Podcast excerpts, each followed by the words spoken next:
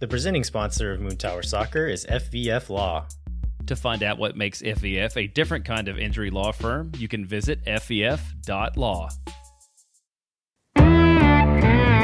Hello friends, thanks for listening to Moon Tower Soccer. This week, the Nick Lima move is official. Dani Pereira plays for Venezuela and hints at a potential move. Don Garber gives a little info on potential roster rule changes, and we add to the Austin FC 2024 jersey rumor mill. My name is Landon Cotton, and I'm joined, as always, by Mr. Jeremiah Bentley. Hey everybody, I'm Jeremiah Bentley, and I guess we're pleased to be joined by MLS writer, author, Substack guy, Phil West, is going to help us through a little bit of the Austin FC news and rumors. How you doing, Phil? I'm doing great. So you said you guess you're pleased. So, good to know. Welcome. Yeah, it's been a while. We haven't. I don't think we've been on a podcast together since my old one where we did the MLS team draft. Is that the last time? I think so. Yeah, I think it's been that long. And I like to forget that ever happened and feel like we should never talk about that again since I finished. Yeah. It's always really a pleasure to have you, Phil. Well, it's always a pleasure to be hanging out with y'all. So before we jump into Austin FC news, I think we wanted to plug an event quickly. We don't have all of the info yet, but Jeremiah, do you want to tell listeners what we do know? Absolutely. So we've done this the last few years on January 1st in the afternoon. We've hung out somewhere near the stadium. It's been on the street, on the Delta Denton Donnelly Loop before. That may not even be accessible now, but for anybody that's listening, we would love for y'all to come out and hang out with us. Maybe drink some beer, eat some pizza, probably on us. The afternoon of January 1st, maybe play a little soccer, and just sort of have like a coming together and celebrating the new year kind of event. It's been super fun over the last few years. Like it's grown over the years, but we'll be back out there doing that. Probably my giant son will be there. Hopefully, Phil, you've been there the last couple of years too, right? I have. Yeah, it's great. It's one of the fun kind of holiday events where, yeah, I mean it's just perfect timing. I mean, it's like a good grounding moment for like the journey that we've all been on together too. To go back to the spot where it all started and where we used to go meet up for socially distanced COVID beers at a construction site. To go back to that space is always really special to me. So. We'll have more details over the coming weeks. If y'all have any ideas of things you want to have included this year, let us know. We'll see. Maybe we can make it happen, but we're definitely going to be there on the 1st. So come hang out. It's BYOB and BYOC. So you're it's BOC. We might actually make it like we'll probably provide beer this year, but yeah, we're not providing seating. And as a Longhorns fan, I will say that we will start it early enough that you can hang out for a while and get home in time for the Sugar Bowl. No. I want to see the Pop-Tarts Bowl because the mascot is apparently an edible Pop-Tart. An edible one? After the game, yeah. Yeah, after the game. Yeah, they're going to give somebody a giant Pop-Tart to eat. I did see that too. Like some 300-pound defensive lineman is going to like devour the back of this weird mascot thing. I think it's in Orlando, I want to say, which makes total sense. Like that's the city where you would have that. So yeah, I'm horrified and yet fascinated and can't turn away. God bless America. All right, let's get into Austin FC news. So as I mentioned in the opening, the Nick Lima trade is officially official. We reported it, I think like over a month ago. And then a couple of weeks ago, we got the Tom Bogert official. Now that the MLS trade window is opened, it is now Austin FC / MLS official. So Jeremiah, do you want to run us through the specifics of this trade? Yes, so Austin FC announced today the club agreed to a trade with the New England Revolution. Austin receives up to $300,000 in 2024 GAM for Lima, guaranteed $275,000, conditional $25,000 if certain conditions are met. That seems like that better be a really easy $25,000 to pick up. It seems like a weird conditional amount. So that deal's done. Austin gets more flexibility. Austin has now to fulfill, you wrote an article about this today, effectively 2 full-time fullbacks. Well, it depends on how you count, but yeah, you've got obviously John Gallagher, you have Sonny Kolmanich, who is recovering from an ACL. You have Owen Wolf, who has sometimes played that as one of the 5 positions he's played. And then you have Hector Caminos, who was just picked back up. So 2, 2.5, 3.5, depending on how you count. But they probably do need at least one more full-time-ish level fullback. You know, again, somebody on Lima's maybe talent level or higher. Again, I mean, I think that, I mean, y'all have talked about this. Oh, by the way, congrats on breaking that news. That was fantastic. Oh, thank you. Yeah, absolutely. Thank you. So there's basically, again, you know, kind of this idea. I think you had talked about this, and this was something that I was kind of thinking about too. Part of the reason Lima was traded is because he could be traded. As you were saying, he's one of kind of the bigger assets that they had to move. And if they do really need GAM, if they do really need to rebuild the roster, which it seems that they do, then that seemed kind of a logical place that they can go. And he is 29. So certainly if you are looking to get younger at that position, if you're looking to get maybe a little bit more flexible, if you're going to do whatever style of roto-infused wolf ball, it's going to happen in 24. I understand the move, but again, he's also, you know, somebody who's been fairly solid and fairly reliable. I mean, not, you know, super spectacular, but certainly somebody who you can plug in and probably isn't going to make major mistakes over the course of 90 minutes. Yeah. As you referenced, and as we've said on the show many times, this is less about who Nick Lima was on the field for Austin FC and more about what kind of value he can generate in a trade, because he was one of the few players who was tradable, like realistically tradable. And so now the question is, what do they do with that money that they got? You have I can't remember how much he was on, but whatever his salary was, you have that opened up, plus this $275K guaranteed in GAM, another potential $25K. I would guess like they would want to bring in maybe a couple of free agents to fill in the rest of the fullback spots. And because if you go out and spend the exact amount of money on a similar kind of fullback, like what was the point, right? Mm-hmm. But if you can get some free agents who are the same level or better, or if you believe Colemanich and Gallagher are the answers there and bring in some depth guys, like that is some forward progress in my eyes. As far as one question I had, Phil, maybe you have some insight on this since you've been covering the league for so long. With these conditions, it's my assumption that generally when there are like conditional tie-ins to these trades, are they often just minutes based, or could it be any number of things? Like, do you have any idea what is included in those normally?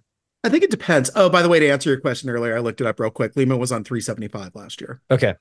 So, yeah. So, I mean, I think if it's 25,000, probably it is like minutes. It's like, is he going to show up? Is he going to come to training camp? You know, that sort of thing. Obviously with the Fagundes trade last year, I think it was like 300 base GAM. And then there were incentives that brought it up like much higher. If 600 conditional.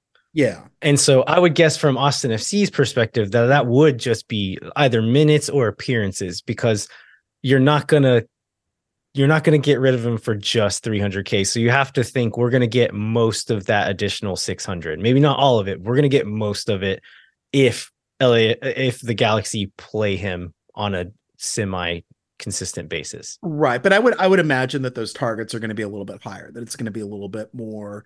You know, it's going to be a little bit more of a test for him to get there. Like he's not just going to be able to show up in Carson and then all of a sudden all that money's going to rain down Austin's way. Yeah, what I think my reasoning, if I were in charge, would be like X number of minutes or appearances means this much GAM. Another X number of appearances or minutes on top of that means a bit more, meaning that that 600 is not all or nothing, that it could be incremental. But again, we don't know. We might not ever know if Austin got any of that money. Yeah, I doubt we'll ever know. Unless we can, you know, get a look at the paperwork somehow, but I don't. Do we like this deal? I think we've known this number, and I think when Bogert initially reported the $275K, that we were like, we're fine with it. Now that we know that this is the actual number, how do we feel about the number? I mean, I think the number's fine. I mean, I was kind of hoping for a little bit higher maybe, but I mean, I think now that we've known about it for so long, it just kind of becomes, in a way, part of the landscape. I mean, I think your attitude about it is really all kind of contingent on what you thought of Nick Lima as a player. You know, if you thought he was a quality everyday starter that was really going to elevate what Austin was trying to do, or if he was just kind of this player to plug in that was okay. I mean, I think you've referred to him as like sixes across the board. And if you're not really jazzed by that, then yeah, you're taking the dice roll on, you know, somebody new who's coming. And again, you don't know necessarily what you're going to get, but there's a chance at least to get something that could be a little bit more different, a little bit more dynamic. But I mean, I could certainly see in a couple months' time, everybody kind of ruining the decision to let Lima go if it doesn't work out in the fullback replacement market, but we'll have to see. I mean, again, it's just, you know, it's if, you know, people are saying, you know, let Roto cook, and then, you know, if it's all of a sudden, no, not that way, then there's not a lot of faith and confidence in him, apparently. How are you feeling, Jeremiah?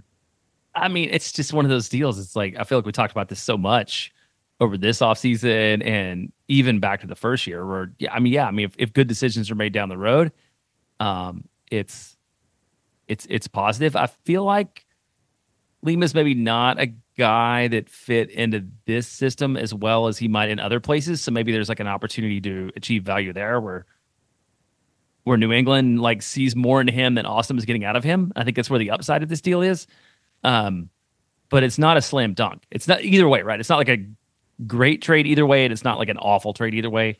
And so much of it depends upon what Austin does with the salary flexibility that Austin gets out of it, which exactly.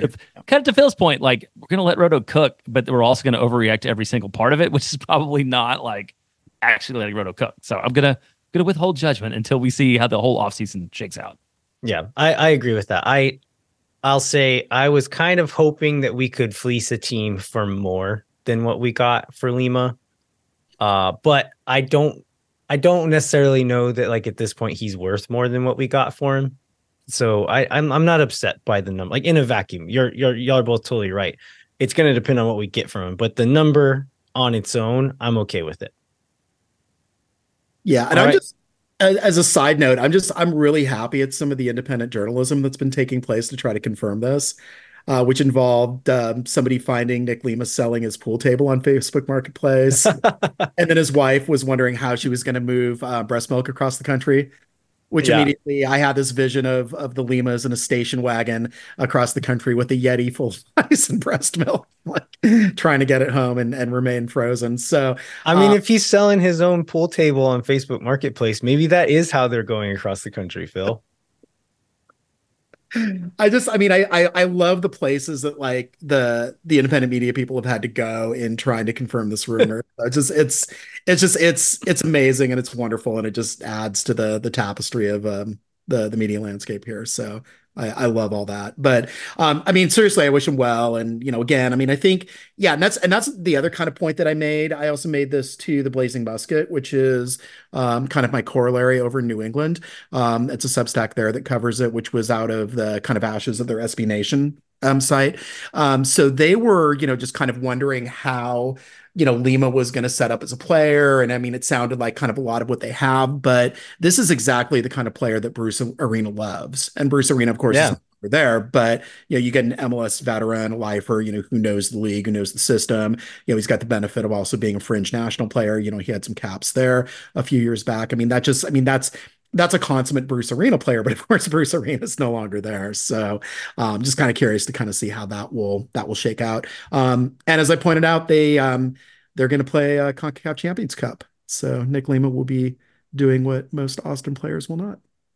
Yeah, I mean, I think he is a good fit for New England. So I think from their end, this is a pretty good move too. Let's jump into some of the more I guess juicier bit of news, more speculative bit of news, which is about Dani Pereira. So before we get into the rumor bit of it, we'll talk about what actually happened, which was he played for Venezuela in a friendly against Colombia on Sunday night. It was I don't think like a full team for Colombia either. It was a more experienced team on the Colombia side. On the Venezuela side, it was a very young team. I think a lot of the players in this game were guys that they're looking at for their Olympic run. And so some very young players on the team, so much so that Dani Pereira was named captain of this team, which is very cool. Like, I think it's a cool moment for Dani Pereira to get to wear the armband, to get to do all the media after the game, like several outlets talking to him, posting videos of him talking. I think this is good for Dani Pereira's growth. But out of that, the media coverage that he was getting, we got a question from Ruta Vino Tinto, and they were asking him about several things about playing with the national, or playing with the Venezuelan national team, about getting his visa so he can travel with the national team and all that. And then the final question was, are you going to be playing with Austin FC next season? And his response was extremely interesting. And he got like kind of a wry smile across his face. And he said, I think so. I'm not sure, but I think so. We'll see. And there have been some with Dani Pereira being benched towards the end, like the last couple of games, with certain things going on here and there. There's been things floating around that maybe Danny's going to be on the move. This is the most concrete example that we've gotten, the most concrete information that we've gotten from anybody, and it's coming straight from the player's mouth that, yeah, there's a very real possibility he's not going to be on this team next year. Jeremiah, what are you reading into this? How did you read his response here? Well, I mean, I guess at first I really hoped that it was like taken out of context or, you know, misappropriated or whatever, but it's a pretty direct question and a pretty. No, if you watch quote. The video, there's there's no confusion here. This is what he meant to say, and this is what happened. I mean, and my Spanish is not great, but even I am like, oh no, that's exactly what he said. Like none of these words are like open to regional interpretation, or whatever. So. Yeah, I guess I came into we'll get into the sort of the off-season schedule later, but like I came in today hoping for like incoming player news, and leave today being stressed out that one of our best players may be gone. And I thought that if Dani was going to be out of Austin, just what I know that Austin FC would probably sell him for a giant pile of cash to Europe. And Phil West, friend of the show, like has some information that may indicate that is not the case. Well, and these are just rumors that are floating around at this point, but I did have someone I know that covers LAFC wondering, hey, have you heard anything about LAFC trading for Pereira? And I'm like, no. Wow. I'm hearing rumors that he might be going, but I did not hear a team mentioned. And then checked in with somebody else that I know who says that there might be other teams that are interested as well. There might be a three-way deal cooking. The other team that was mentioned is kind of maybe the surefire, could be really interested, really deep into it, is the Crew. So yeah, you have the MLS Cup competitors. Both of, if Dani Pereira was traded to either of those teams, I think would greatly upset the Austin fan base for different reasons. But I do think, I mean, if this is happening, I mean, again, I think there's a bunch of speculation as to what it might be. Some of it might be kind of his visa situation and that being kind of unclear about like when he can actually get to Europe and all that. My kind of theory on it is like, again, if Austin gives up all their kind of sell-on rights, if he does go to Europe, then I think it's going to be a really bad trade. But let's say, just, you know, kind of let's entertain the scenario here. Let's say Dani gets traded to LAFC. Dani gets a chance to shine in that system, has a really good year. Then he moves to Europe, and let's say LAFC has 50% of the sell-on rights and Austin is 50% of the sell-on rights. And let's say it goes for like $5 to $6 million. Like, you know, then all of a sudden you've got LAFC and Austin each getting $2.5, $3 million. So that would still be good business. And you could even make the case that maybe there are better teams that Dani could showcase on and really develop, you know, given a 2024 season where he gets to be, you know, maybe part of a more, you know, dynamic functioning offense than Austin's been in 2023. So maybe, I mean, maybe it's not a terrible, like, oh, we're just cutting our losses and just getting rid of this incredible asset. Maybe it's like, we're going to develop this asset kind of in coordination with another team. I mean, I think that's, if he's moving, kind of a best case scenario for what could happen. I mean, the worst case scenario is, of course, just that it's just cutting ties with him altogether, and there's no kind of benefit from, you know, getting him first in the super draft and cultivating him over these first few years. I would think that I want to push back on a couple of things you said. That I don't know that Dani Pereira at his age is ever going to go for $5 or $6 million. Okay, I was just kind of throwing that out there as a hypothetical. Yeah, but like I think like so. Okay, let me pitch a different scenario where we don't get any sell on, but we get a very large amount of GAM now. Do we think that is also good? Or, what is the number? Like, what is it? So I was talking with Mike Crinola in a chat earlier, and he said that his lower limit was 1.1 million, which is the current max that, like, if you sold a player abroad, that you can convert to allocation money. Mm-hmm. And so if we're going to trade him within the league, I want the most amount that we would get if we were to trade him abroad that we could actually use on the roster. Mm-hmm. Okay. But I honestly think, like, I mean, and if he's still young enough that he could have a breakout and get up to that 4 to 6 million mark. But my guess now is that, like, kind of his ceiling is like 1 to 2 million as far as an international transfer goes. Right. But we're kind of seeing him forced into a 6 role that might not be his best necessarily. Well, I mean, Venezuela played him as a 6. Danny says he's a 6. So I don't know. Like, but he's not a destroyer 6. I mean, he's kind of more of like a deep lying playmaker 6. And I mean, again, there's, yeah, and splitting hairs and all that, but it's just, again, a question of what would he look like in, you know, LAFC system versus what he's looked like in ours. Yeah. And so talking about LAFC, that's interesting because Kellyn Acosta is a player they've had for the last few years. Mm-hmm. He's out of contract and is, I think he makes just over $1 million right now. Mm-hmm. If you can move on from Acosta and bring in Pereira, they're not the same player, but they're not so different. Bring in Pereira, maybe you'll give up some GAM or a player on the front end, but then his salary is going to be much lower than Acosta's is. I could see how they would be interested in that move. So, like, that part of it, I think, makes a lot of sense. Or what if you trade Pereira for Acosta?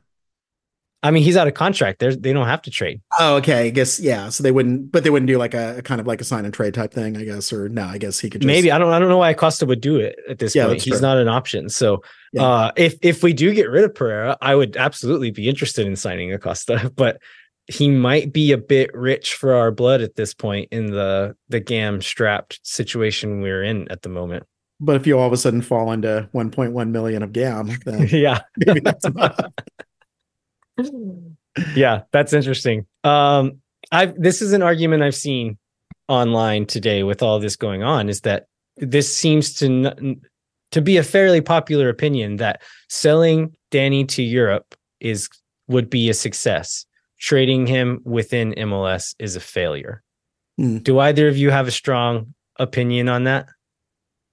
Yeah, that was gonna be my question, is, I mean, why that's the case. I mean, obviously, I think as a fan, watching Danny come to Q2 and play against Austin FC would probably be suboptimal. I think it's a thing we would hate. I also think it's a little bit of a thing that we're going to have to get used to, like, as a club that matures and, like, our favorite players and stars are going to move on, and sometimes they're going to come back and play against us. And I guess the really, I think the answer lies sort of in between sort of the two takes y'all had on, like, what he's worth. If you can sell him to Europe for more than he can possibly bring in MLS, then that is attractive. But, like, if we think his ceiling is 1.1 or 1.3 or whatever it might be, then like, I get whatever you can get. Cause I do know that, like, it's Garber math, but, like, damn dollars count more than actual dollars in a lot of situations. Yeah. So it would help the team if they can maximize his value and sell him within the league. I don't know. What do you think about that take, Phil? You think it's just like a Euro snob kind of take, or, like, do you buy into it? I mean, sort of, yeah. I mean, I mean, kind of the analogy that I was thinking as is if you have, you know, MLS is college football, right? So let's say you have, like, you know, UT as a stud quarterback ending his junior year.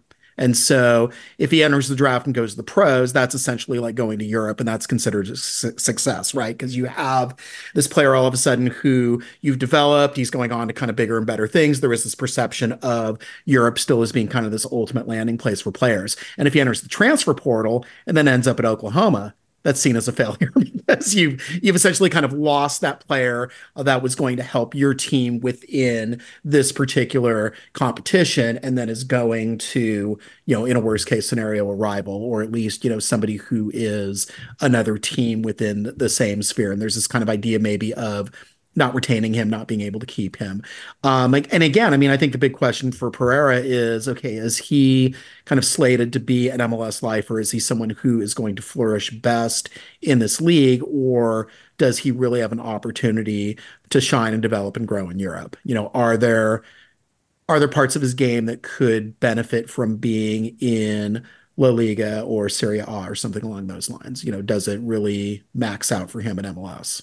Yeah. The difference with your analogy there, though, is Oklahoma doesn't have to pay $1.5 million in GAM if you lose a guy in the transfer portal. And to Jeremiah's point, it is in recent years, equal amounts of GAM and real US dollars, the GAM is more valuable to an MLS club. Mm-hmm. And so if we trade Dani away for $500K in GAM, yeah, that's a waste. I hate that. But if we can get like over $1 million in GAM for him, or like equivalent players or whatever, it's not monetarily, it is not a bad move. I understand the emotional aspects of it, and I feel that, but I would not, I would be sad if he goes to another MLS team. I would not be mad if he goes to an MLS team for a substantial amount of GAM, because like we said, it is worth more than real money in this league at times. Another thing I meant to go back on, do we think that Danny's not a starter for LAFC? I don't think so. Do y'all think he is? Depends on what they do in the offseason. I mean, if he's part of how they're resetting and getting younger, you know, if Acosta's out and where's Ilya at? I mean, I think they're still trying to make decisions. I think he's still under contract. Okay. And they have Bogush. They have several younger guys who I think are the next wave. Kellyn Acosta, who I think is a more complete player than Dani Pereira is at this moment, mm-hmm. might not always be true. Kellyn Acosta wasn't starting for them a lot of this year. So I think that would be something very interesting to watch. If he does go to them, what kind of time is he actually getting? Because I don't think he walks into that midfield at this point. Right. Whether or not he comes back to Q2 in an Austin FC jersey, there is a very real chance of him coming back to Q2 later this summer for the Copa America. The draw happened after the last show published, and the teams that are going to play are Venezuela and Jamaica in one of the games there. So if he does make that team, which you're thinking, if he's getting picked as the captain in this younger squad, that he has a decent chance of at least making the full squad for this Copa America. So that would be a pretty bittersweet moment if we trade him away and then get to watch him come play for Venezuela next summer. Yeah, I would say, yeah, either whether he ends up going to Europe or within the league, if he comes back here, that would be kind of hard. And then there's still the chance, right, that we get Dani in one match and then possibly Julio in the other, because Honduras and Costa Rica, winner of that one is going to probably play on July 2nd. Right. At Q2. Against Paraguay, right? So yes. There's a chance. So Rodney Redding. Yeah, Rodney. Yeah, I'm sure Rodney and Cecilia will definitely be nailed on starters for Paraguay in that one. Romagna too. Yeah. No, he's Colombian. Yeah, he's Colombian. He just played at Guarani. Right. Yeah. That's right. He played professionally. Yeah, that's right. Okay, sorry. Professionally-ish. Yeah. Any other thoughts on Dani Pereira before we take a break? I mean, I kind of hope that the rumors aren't true, but there seems to be a fair bit of smoke. So, I mean, this is going to be really interesting. I mean, obviously, you know, people wanted news, people wanted speculation, people wanted roster change energy. So now they have it. It's kind of a be careful what you wish for situation. So, yeah. But at the same time, I mean, if he is this kind of highly movable asset, like we talked about him as being, you know, obviously, I mean, he's a great player and we'll miss him. But I mean, in terms of just this kind of idea that this is what you do with young players in MLS, you find it's this gem, this Generation Adidas player in the Super Draft. You develop him for 3 years, you see him grow, you see him flourish, and then he gets to move on, and you get the benefits of having, you know, taking a chance on him, you know, picking him first in the draft over, you know, other quote unquote sure number ones that were in that draft. And then you get the opportunity to maybe, you know, turn that into new players. And there's a Super Draft coming up where Austin gets the 5th pick again. So maybe there's a new, you know, Generation Adidas player to cultivate in there who, you know, again, the last time Austin had the 5th pick, it was Keller.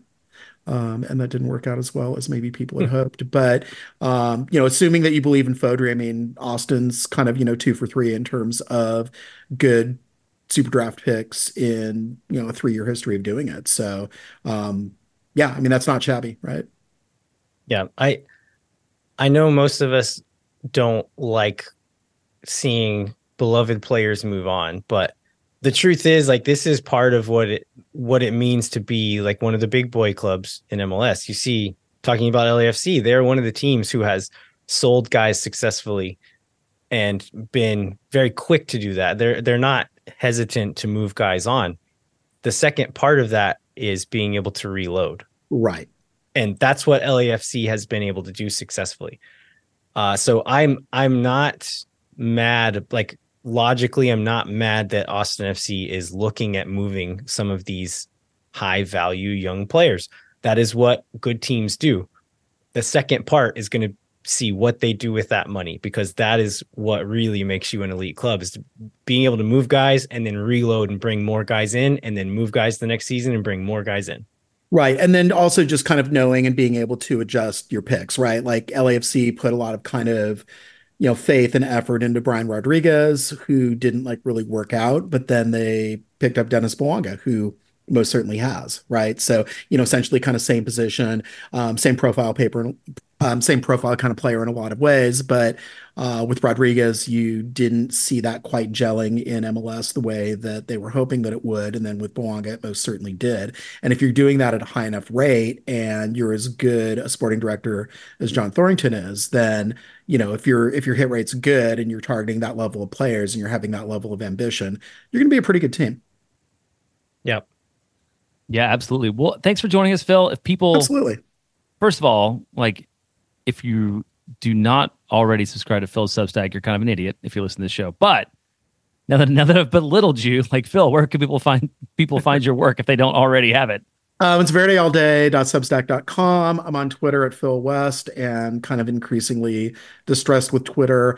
I'm on Threads at Philippe West. I'm on Blue Sky. I'm on other platforms that are very, very hard to keep up with. So I feel like this is going to shake out, you know, in the next few months, I hope, and we're all going to settle on one platform to be on. But until then, yeah, I mean, those are the places. And the Substack, yeah, I've been putting things out several days a week during the off season. A lot of kind of speculation about players that Austin might want to sign, might be interested in, a lot of kind of nerdy deep dive stuff. And now we're actually getting into real news again. So it's been refreshing, but it's also, you know, I never know when the hammer's going to drop and I'm going to have to turn around and, you know, write something, you know, which is part of the joy and the thrill of it, but also the, you know, the weirdness of this time of year. Yeah, such is the life of independent media, huh? Yep. Well, Phil, we appreciate all the work that we do. We always enjoy having you on, so thanks for joining us. And, yeah, good luck with the rest of the offseason. Thank you. Appreciate it. Y'all too. No one is around.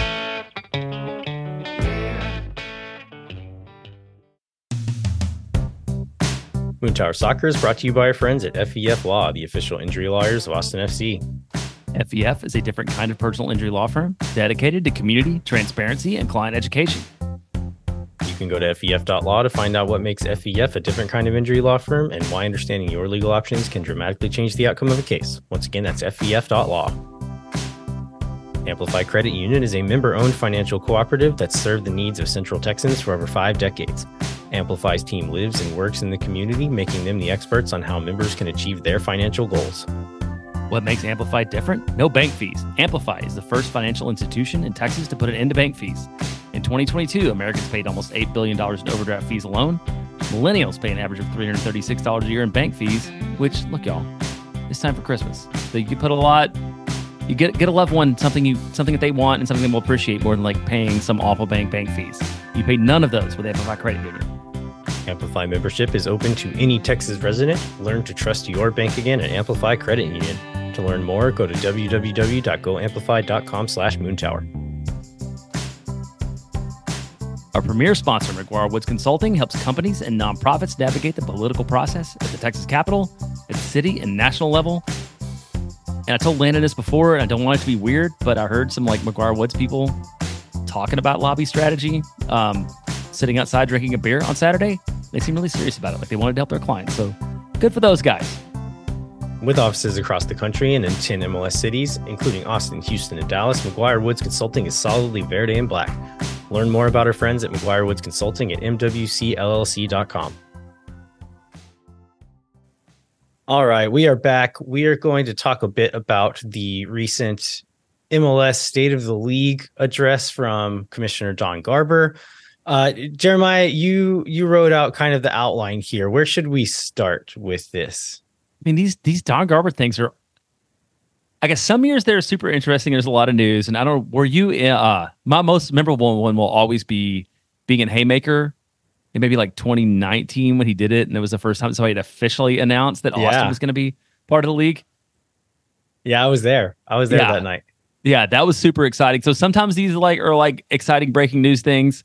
Sometimes are kind of secondary sort of bits of interest, but I feel like this one was pretty meaty. In terms of, there were a lot of offseason rumors that he either clarified or put to rest, things we've talked about on the show. So, yeah, it was really interesting. So he always does this. It's at halftime, right? Halftime of the MLS Cup is usually when he does it. I didn't catch it live. I think it was too long to have been at halftime. So I think this must have been before the game, but I didn't catch it live. I had to watch it on replay, but it was like, because it was like an hour, right? Long. Yeah. So I think it must have been before the game.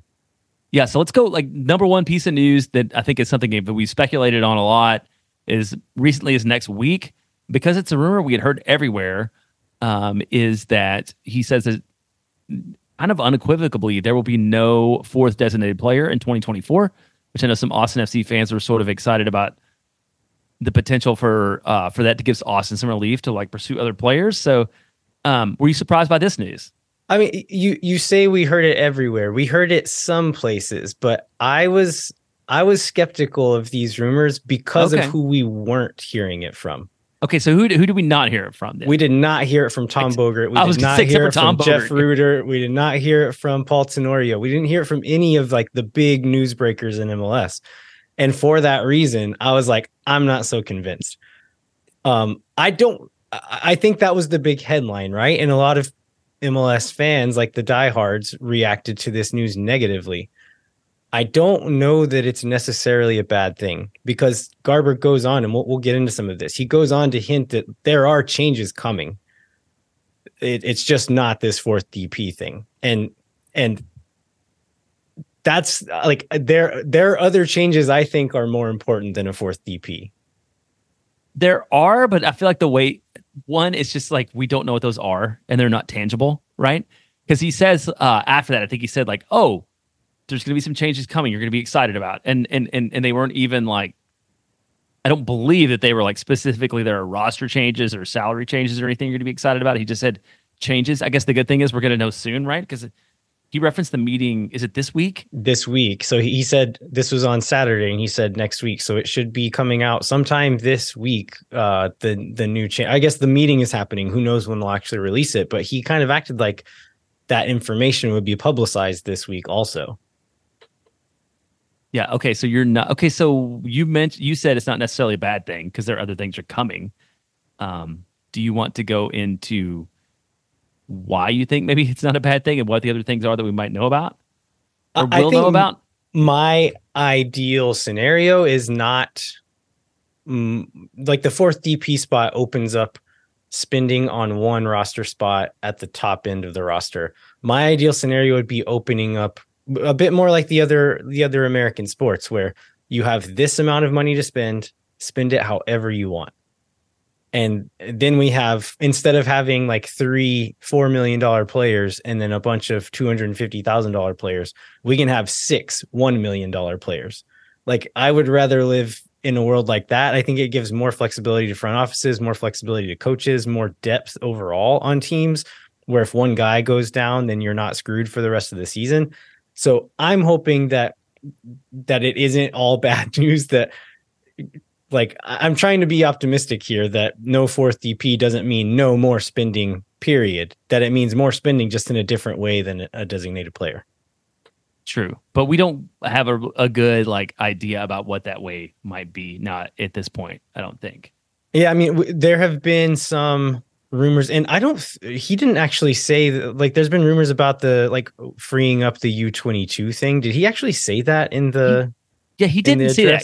Yeah, because in the first version of the outline, I had written like the U22 thing into the address, and then I went back and like read the transcript of the address, and he doesn't talk about it. But I think that I believe that particular rumor has been covered in The Athletic. I feel like that's probably more likely than not to be true. That helps. I mean, in Austin's case specifically, that would mean we could currently Alex Ring is kind of the touchy point of the whole U22 debate, where if Austin signs more U22 players, or if Musajite comes back off from loan, then we are limited to having two full DPs and then one Max Tam DP. Currently, that person's name is Alex Ring. If they free up the rumor is that the U22 spots, all teams would get three of them regardless of their DP situation. What that would mean is we could sign more U22 players, which mean like young lottery tickets is essentially what they are, because they're on low enough money that they're not super big prospects, but you can take a chance on some of those guys and spend a bit more money than you would be allowed to under normal roster rules.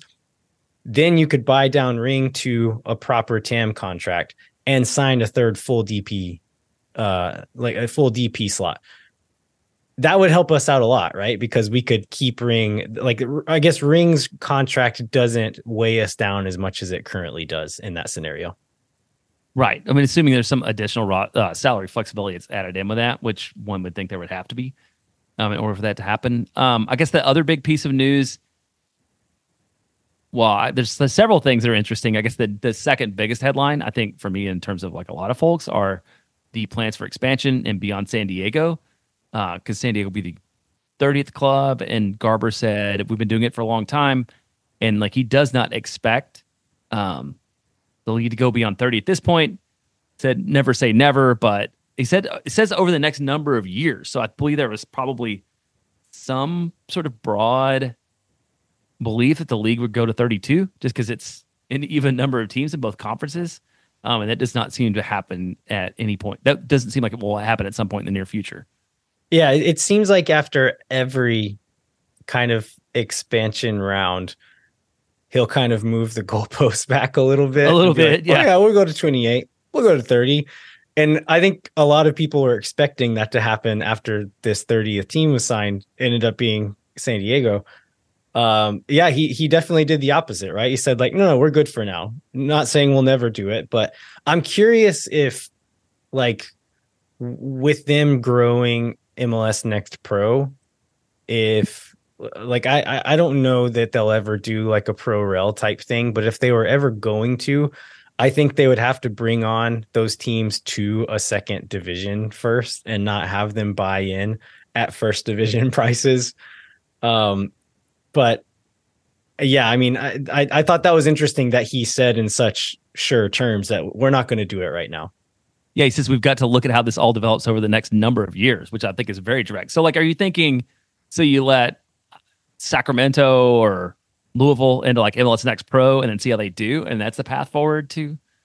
Obviously, like this is like uninformed, but like, does that kind of guess about how maybe it happens? Maybe that's what it is, and like instead of like a proper pro rel thing, there would be like growing to a much larger thing where like, there's like we'll get into Apertura Clausura stuff here in a second, but maybe there's something like that, and then like a Champions League type thing that teams play in, and like lower league teams can play their way into that kind of thing, or something like that. But I wouldn't be surprised if the immediate growth in the next few years comes in MLS Next Pro, as we've seen them add teams that are not second, like MLS second teams. There's some independent teams joining MLS Next Pro, and be surprised if MLS expansion, it comes from that route in the near future. Yeah, and I think that was a so the league's been in rapid growth mode over the last few years, probably sort of at a maybe unsustainable pace a little bit in terms of growing cities, and a little bit in terms maybe of this is maybe not as fast as some people want, but in terms of roster changes. So I thought another thing was interesting was when he was asked about sort of the rules for spending and roster, the way that he talked about that being a long-term thing and not being reactionary. And he says, The rules are in place to manage the strategic investment that our owners and teams have in delivering a product on the field that can capture the attention that we're looking for. And really talked about that there's, I mean, what I got out of this is there's like no specific timeline for when Major League Soccer would like open everything up, that like he's interested in that. He knows the fans are interested in it. The league office is interested in it, but the league is never going to get out ahead of themselves and create like an NASL situation where it's going to be unsustainable. So there's no timetable, but like when the time comes that like teams can just open the pocketbook and go crazy, they'll do it, but they're not going to push that agenda forward. Yeah. And I thought it was interesting that he was referring to like doing away with some of the, like the siloed spending and the restrictive rules, and maybe like going towards what I was saying, where it's like, okay, here's the amount of money you can spend it how you want. And I don't know that he's ever referenced it so directly like that before. So I thought that was interesting too. And he's kind of saying like, we have these rules in place for essentially a specific goal. Once we've achieved that goal and we don't feel those rules are necessary, we'll do away with them. And so like as frustrating as MLS is and as slow moving as they are, I do think they've been very successful in a lot of these goals that they've set and achieved. I think they probably could have done it a bit faster if there weren't some of the ownership groups kind of being reluctant to move spending ahead. But it's hard to argue with the fact that like how much they've grown a league in such a short period of time. And that like this trajectory, as annoying and frustrating and slow as it is at times, I think you have to give them a little bit of credit for how successful it's been. That being said, like, again, it is slow and annoying and frustrating. And I wish that like, I think we're to a point now where it's maybe a bit slower than it needs to be. Yeah, I think it does. But I wonder if part of this is too, is like, Don Garber's first year as a commissioner of MLS was basically, I don't know, convincing two or three guys to keep the league afloat. I think this is right. Or around the time, like convincing two or three guys to keep the league afloat and like really having no certain future. And I feel like he's probably never going to forget that and is never going to let this league grow like beyond what seems sustainable, which might be slower than people want, but it's probably more successful in the long term for it. Yeah, I think that's right. Yeah, and okay, so another thing, like going back to last week when we asked about whether there would be a Leagues Cup or not in 2024, because we hadn't heard anything about it for sure, and this ties a little bit into the schedule congestion. So he was asked about Leagues Cup, and he says Leagues Cup was a smashing success on every measure, and as so many things this year wanted to exceed so many of our expectations, it's only the beginning. And then he also hinted that there could quite possibly be some more games in Mexico in 24, I think, when he talked about making things more advantageous for the Mexican teams in terms of travel, but I guess Leagues Cup is here to stay. Yeah, we don't know what it's going to look like, but that it will exist. I don't think that's much of a surprise, right?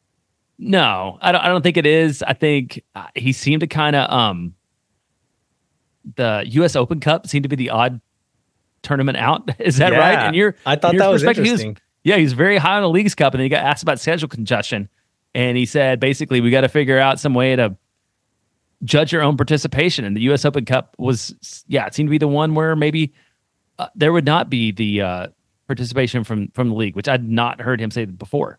I think there had been rumors about this, or maybe just like theories, that one solution to schedule congestion would be to have teams who are playing in other competitions. So say CONCACAF, is it called CONCACAF Champions Cup? Is that what it's called going forward? Yes, that's what it's called now. Yeah. And then playing in these other competitions, and they're going to have a lot of extra games going on. Maybe those teams sit out of the U.S. Open Cup. And so that could be what he's referring to here, because LAFC, I think, played 53 games this year. That's more than one game a week over the entire year, which is crazy. And they rightfully have complained about it, because like that's on MLS roster restrictions. I mean, that's too many games for any team in any league anywhere. But to do that on the limited roster restrictions that MLS teams have, that's crazy. And so from that perspective, from like a player's rights perspective, from a player health perspective, I like the idea that they won't participate in US Open Cup. However, on at the same time, I don't like the idea of like cheapening US Open Cup somehow. Yeah, I get that, but I don't know where it gives. Like there's too many competitions to fit into the season. You could argue that the teams in other competitions aren't going to take the Open Cup seriously anyway. So yeah, that's fair, because you got to preserve guys. Yeah, right, totally. And then so he also talking about the Copa America and Leagues Cup in 2024 and taking big breaks for these, says we can't afford it. He was very specific about that. So let me say, we can't afford it. The message for everybody: we have to shut the league down and lose games. It impacts our players, it impacts our partners, it impacts our fans. So I'm really interested to see how this all goes in terms of the 2024 schedule and when it starts and when it ends and when the teams take break, which leads into probably one of the most interesting things he said and didn't go into a lot of detail is like the Apertura and Clausura structure for Major League Soccer. Like, how do you feel about that? Yeah, my initial like instinctive reaction is negative towards that, just because I like my soccer background like starts in Spain and then started paying attention to England and then started paying attention to MLS. And so that structure is not familiar to me. Wait, but, what is that structure for people who don't? So yeah, the structure I'm talking about is like your standard like fall to spring system where you have one season per like fiscal year essentially. Yeah. The Apertura and Clausura is what a lot of like Mexico does, a lot of South American leagues do, where you essentially have like two seasons per year. And then you might have like a little playoff system or something like something where like both seasons factor into some other greater competition.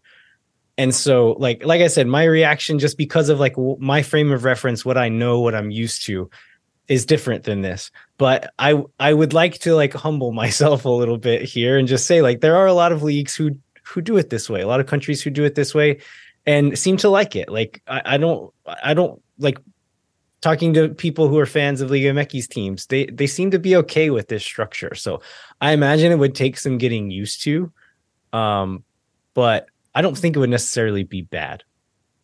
Yeah, but it is hard because you're used to like playing a year and at the end of the year playing a season, whatever it is. And because like the NBA and the NHL both do this, right, where it's not like a calendar year, but it's like a school year, or like, you know, it's a season, and you get it'd be one like a champion. Spring season and a fall season, yeah, or something like that. Yeah, you get one champion, so like it would be very different. I don't know if I love it. I do like the different like sets of things they're considering, and I wonder a little bit if some of this is just like let's throw that idea out there and see how many people love it or hate it. Yeah. And then go from there. Because there's like there's a lot of ideas that are like maybe this, maybe that, like all the way across the board, I think, of this address, where some of it has to be like trial balloons for like which things have a little bit of momentum that the league maybe wants to pursue more, which again kind of ties back into the sort of being cautious and taking like the most reasonable, structured, sustainable approach to what the league is doing. Yeah, and I think from like a fan psychology standpoint, one positive of the Apertura Clausura structure is that you have more chances to have a successful quote unquote season. And my like part of me thinks like, well, that kind of like cheapens the whole thing, right? It's because like, oh, this one didn't matter. We'll win in the spring the next or whatever. One, yeah. But after we like let ourselves be, even if like a little bit ironically buoyed by the Copa Tejas win this year, like maybe that's a good thing. Maybe more opportunities to win something are good.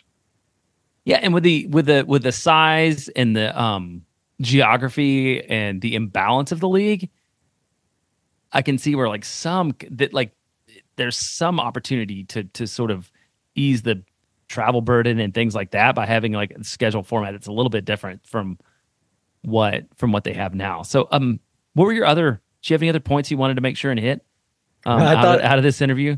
I thought it was interesting that one of the people in the room asked about like the whole save the crew thing, and that just like asking like, okay, this team was at the point of almost not existing, and now here they've won 2 MLS Cups. They hadn't won at this point in the thing, but have made it to 2 MLS Cups in the last few years. And just ask Garber about that, like puts them in kind of a tough situation. But I thought it was interesting given some stuff that's been going on in like Austin FC Twitter lately, namely Chris Bils popping back up. You want to talk about Chris? Yeah, Chris Bils fighting with people from Columbus, basically. Yeah. I totally missed it. I missed most of this discussion. So if you want to, like hit on the highlights of that and then tie it back into Don Garber's commentary, I would love to hear that. I think this goes back to just like the respect that I have for the work that Chris Bils did in the time in Austin soccer that he was doing it, in that he's from the Columbus area, was a Columbus Crew fan as a younger person, ended up coming to Austin, became like the writer about Austin FC during this whole period, and was accused by people on both sides of being like a homer one way or the other. And I think that means he was doing a good job because he was asking hard questions of Austin FC leadership, while also like writing positive things about like the soccer culture that was being built in Austin. And like some of the Columbus people didn't like that. And so I think Chris had a tweet yesterday saying that the Columbus Crew are a top 5 sports story in the world in the last few years, period. And I saw some reactions to that saying like, I thought Chris was an Austin guy. I thought he was on our side. And I was like, well, no, actually he was fighting with Crew people just last week saying that like, it was people talking about like how Anthony Precourt tried to steal a team. And if it weren't for the fans in Columbus, like putting up a stand, then, and Chris was saying like, well, I mean, the fans, yeah, they did, like it was commendable, but the real reason the Crew still exists are because a new ownership group came in and paid for the team and said that they were going to put a stadium downtown. And that's what Precourt was trying to do the whole time, and they weren't going to do it. And that's why he wanted to move. Yeah, and convince the city and state, like convince the city of Columbus and the state to pitch in the money, which is the other part of it too. Yeah, so no, I thought that was good work with Chris, and like, the commissioner in his very commissioner way basically said like, oh, it's amazing. Like, we're happy for both of them. I think he managed to call both stadiums world-class, like, or the best in the league in the same quote somehow. which I think is true. I think it's true. Both of them are very nice stadiums. And all that to say, like, I think like Chris is right. Whether or not you agree with every part of it, I think he's right on all sides that what the Save the Crew movement did was commendable and cool. It also is probably not even the top 5 reasons why that team is still there. Most of those reasons are billions of dollars. And it's also true that like what Columbus is doing is really cool now. Like, all of this can be true. And what Austin is doing is really cool. Like, all of this is true. And like, that's what Chris has been talking about and reporting on, and then he's always going to catch strays for being on one side or the other, maybe less so as time goes on. But I've always really appreciated that Chris has like been willing to ask the questions and like say things like they are, regardless of how various sides of an argument might view them. Yeah, and he probably won't listen, but I happened to talk to him today just randomly, and he's like happily like and his family place just outside of Toledo. And probably like happy with his life and happy to be outside the soccer media. So like, good for Chris Bils right now.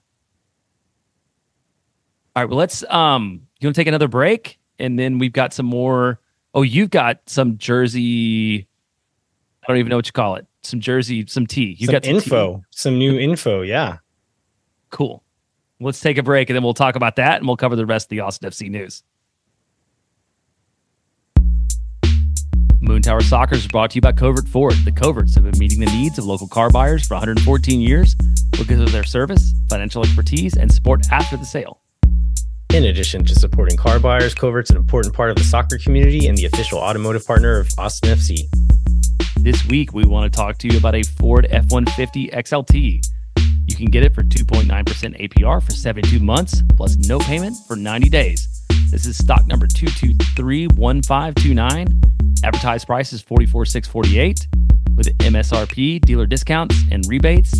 You can get this again for 2.9% APR for 72 months and no payment for 90 days. See dealer and website for complete details. If you're in the market for a new or used vehicle, be sure to check out covertford.com. Moon Tower Soccer is brought to you by Sage Wilson Realty. The team is made up of awesome experts who are client-focused and have over 30 years of combined real estate experience. If you or someone you know are in need of Sage real estate advice in Austin, talk to our friends at Sage Wilson Realty. Be sure to check them out online at sagewilson.com.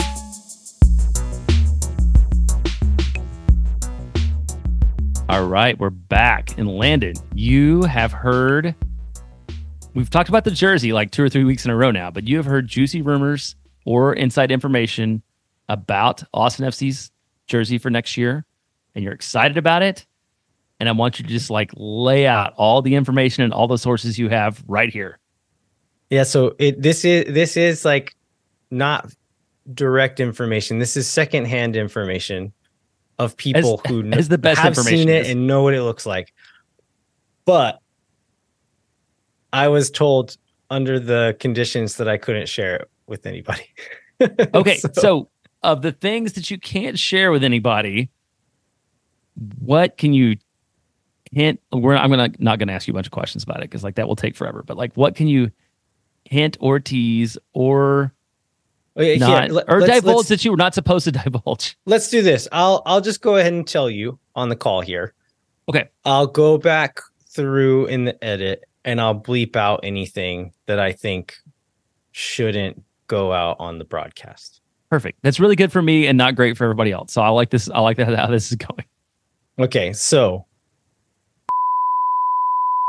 told me that he spoke to the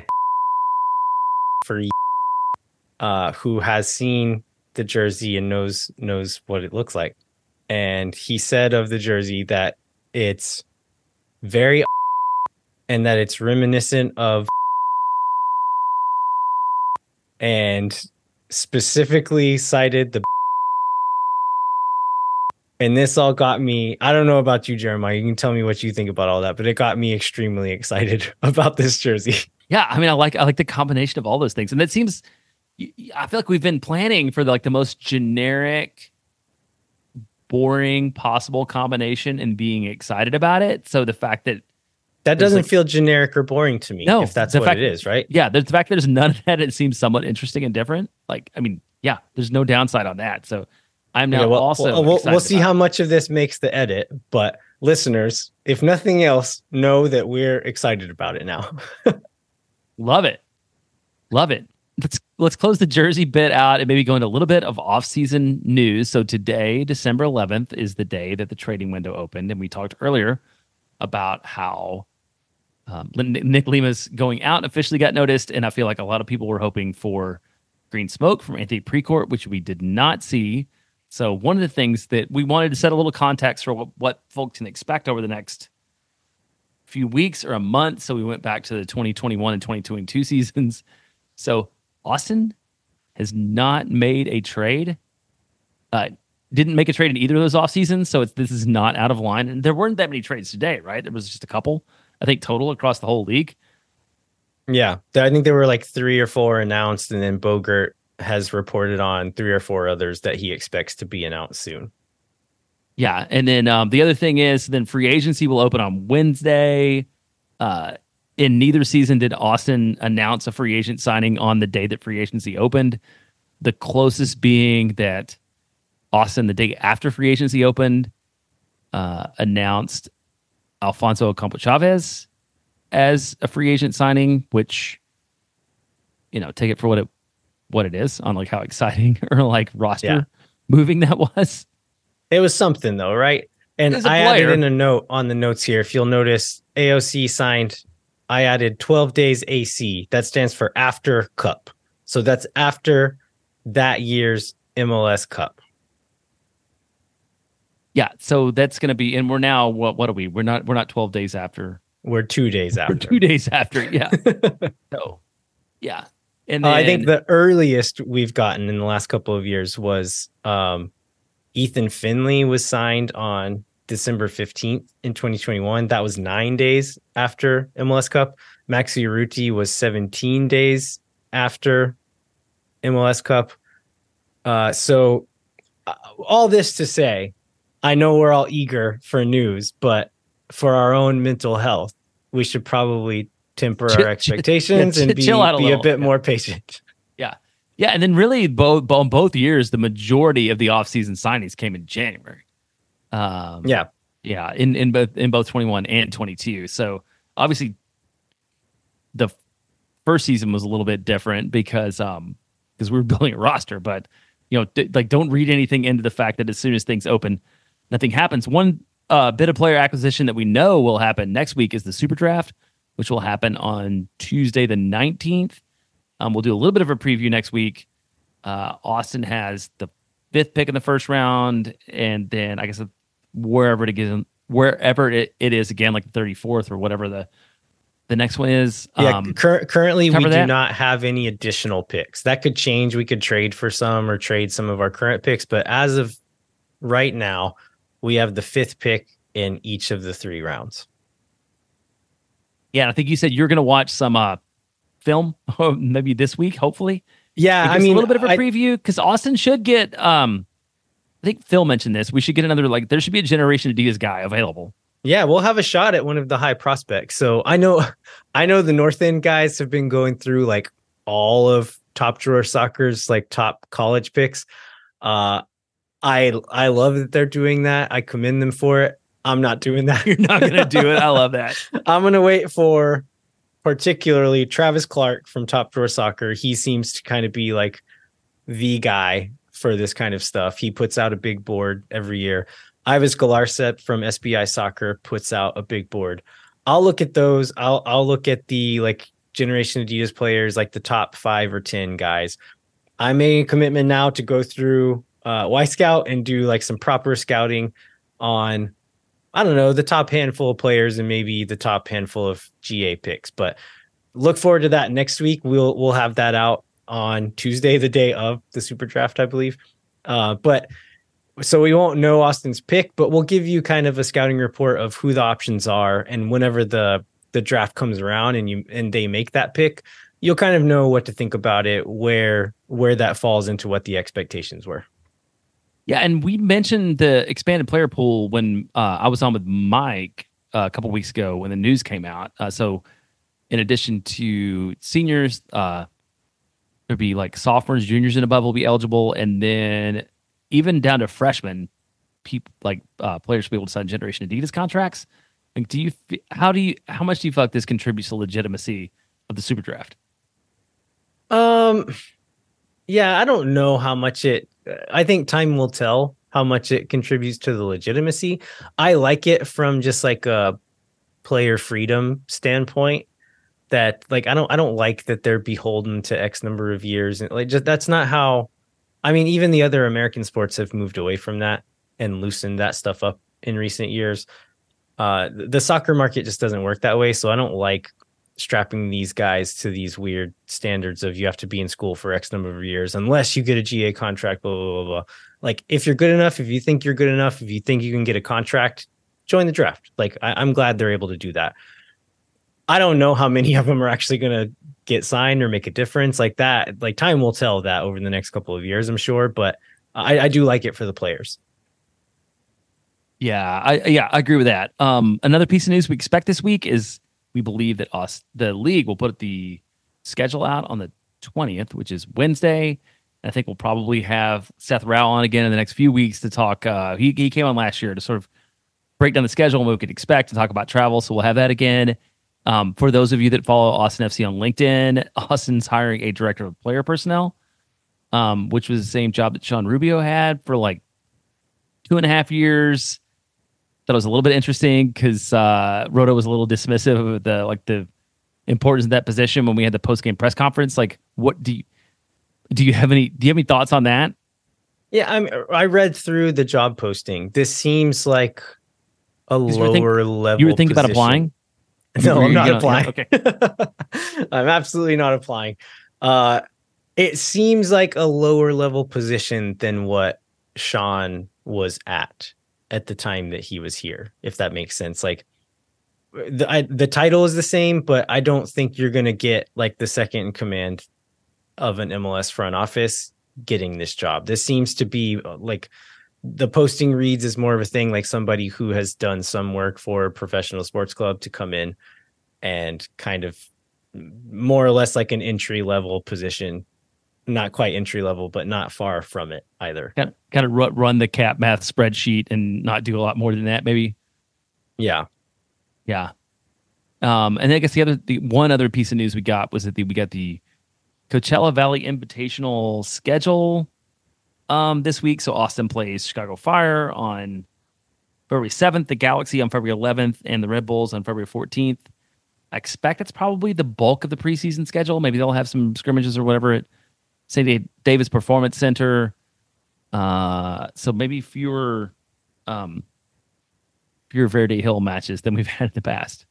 I'd expect there'd still be some, though. I think there's been like 4 to 6 preseason games / scrimmages the last few years. And so I would imagine there will still be some at St. David's that folks can go stand on the hill and watch over the fence. But yeah, it looks like at least 3 of them are going to be in California. Again, they call it a tournament. This is not a tournament. This is still just preseason games. So preseason games, yeah. Don't read in anything into these. I imagine there'll be unlimited substitutions and maybe have 2 or 3 different goalkeepers play in these games and all of that you would expect with preseason. So yeah, I mean, that's what it is. I don't know what else to say as far as setting expectations or what to expect from this, but it's going to be preseason. Yeah, you hit on it. I feel like part of being a tournament is that you win games in advance, right? Into like a semifinal or final. And this is just like, they're going to play 3 friendlies and then it's over. And then go home. Yeah. So, and then they'll know if they want to sign their draft picks or because the draft picks are probably going to play in this. Like some trialists are going to play in this, and that's part of what this is for. So they'll still learn from it and get stuff from it. But as far as a competitive thing, it's not that. It's not that. And then I guess I think this is the last piece of news we have is the Major League Soccer, which apparently is a shadowy selection panel, so we couldn't figure out who actually selected these awards. Awards are out. There were, I don't know, 15 or 20. Most of them were who you would expect. I think the Austin FC fan base was maybe surprised a little bit due to the prevalence of the groin demon that Austin FC won Medical Staff of the Year, but hey, good for them. Maybe things could have been a lot worse if they weren't around. Were there any of those other awards you thought were notable? I saw some discussion online about the Academy of the Year, and the Columbus Crew won this one. And I saw some Austin fans making the argument that, okay, Austin FC won the GA Cup last year. Why weren't they in contention for this? And we beat the Columbus Crew. I know this is an academy, but they beat the Crew in the MLS Next Pro final. So why shouldn't Austin FC be considered for Academy of the Year? Do you have an answer for that? Well, the other thing I saw was the U15s won their GA Cup, won the GA Cup too. But yeah, you sort of found the most recent results of MLS Next Fest, which said maybe Austin wasn't as deep as some of us might think. Yeah, MLS Next Fest, which is their the tournament that they have a few different tournaments they run throughout the year, but the Austin FC U15s and U17s went to that and both lost all 3 of their group play games to other MLS clubs, and they were all fairly close, but they did lose all of them. And so, yeah, I mean, we're excited about our academies, but we are still new. And they're still building. I mean, there's not like a lot to. It would be surprising for an academy that is this new and like not that deep yet to get that designation, so I wouldn't worry about it too much. Yeah, I would take this tournament and the GA Cup that the U15s won with equal amounts of salt. I think it's very fair. Well, I think that's it, man. I think we hit on all the news. We covered on everything we had to in a week when I think we were both worried that we wouldn't have anything to talk about. And then today, a lot of interesting things happened that They gave us a full show. The universe provides, Jeremiah. Yes. All right. Well, before we wrap up, we'd like to remind you to rate, review, and subscribe wherever you get your podcasts. We really appreciate the kind words and all of your reviews. Come follow us on Twitter at LVIajero87, at JBentley_ATX, and then at Moon Tower Soccer on Twitter, Instagram, and YouTube. And then check out the Patreon. As we enter the new year, we'll start exploring new rewards and all that. And then sign up for Phil West Substack, as we mentioned earlier in the show, verdeallday.substack.com. Thanks so much for listening. We'll be back next week with a Super Draft preview. I'm going to do some scouting. We'll have some scouting reports for you. Maybe we'll have some free agent signings, maybe some trades, maybe some transfers. But don't be surprised if we don't. If there's none of that, yeah. And be patient. We're all going to get through this together. Until then, I'm Landon Cotton. I'm Jeremiah Bentley. We'll catch you next time. When no one is around.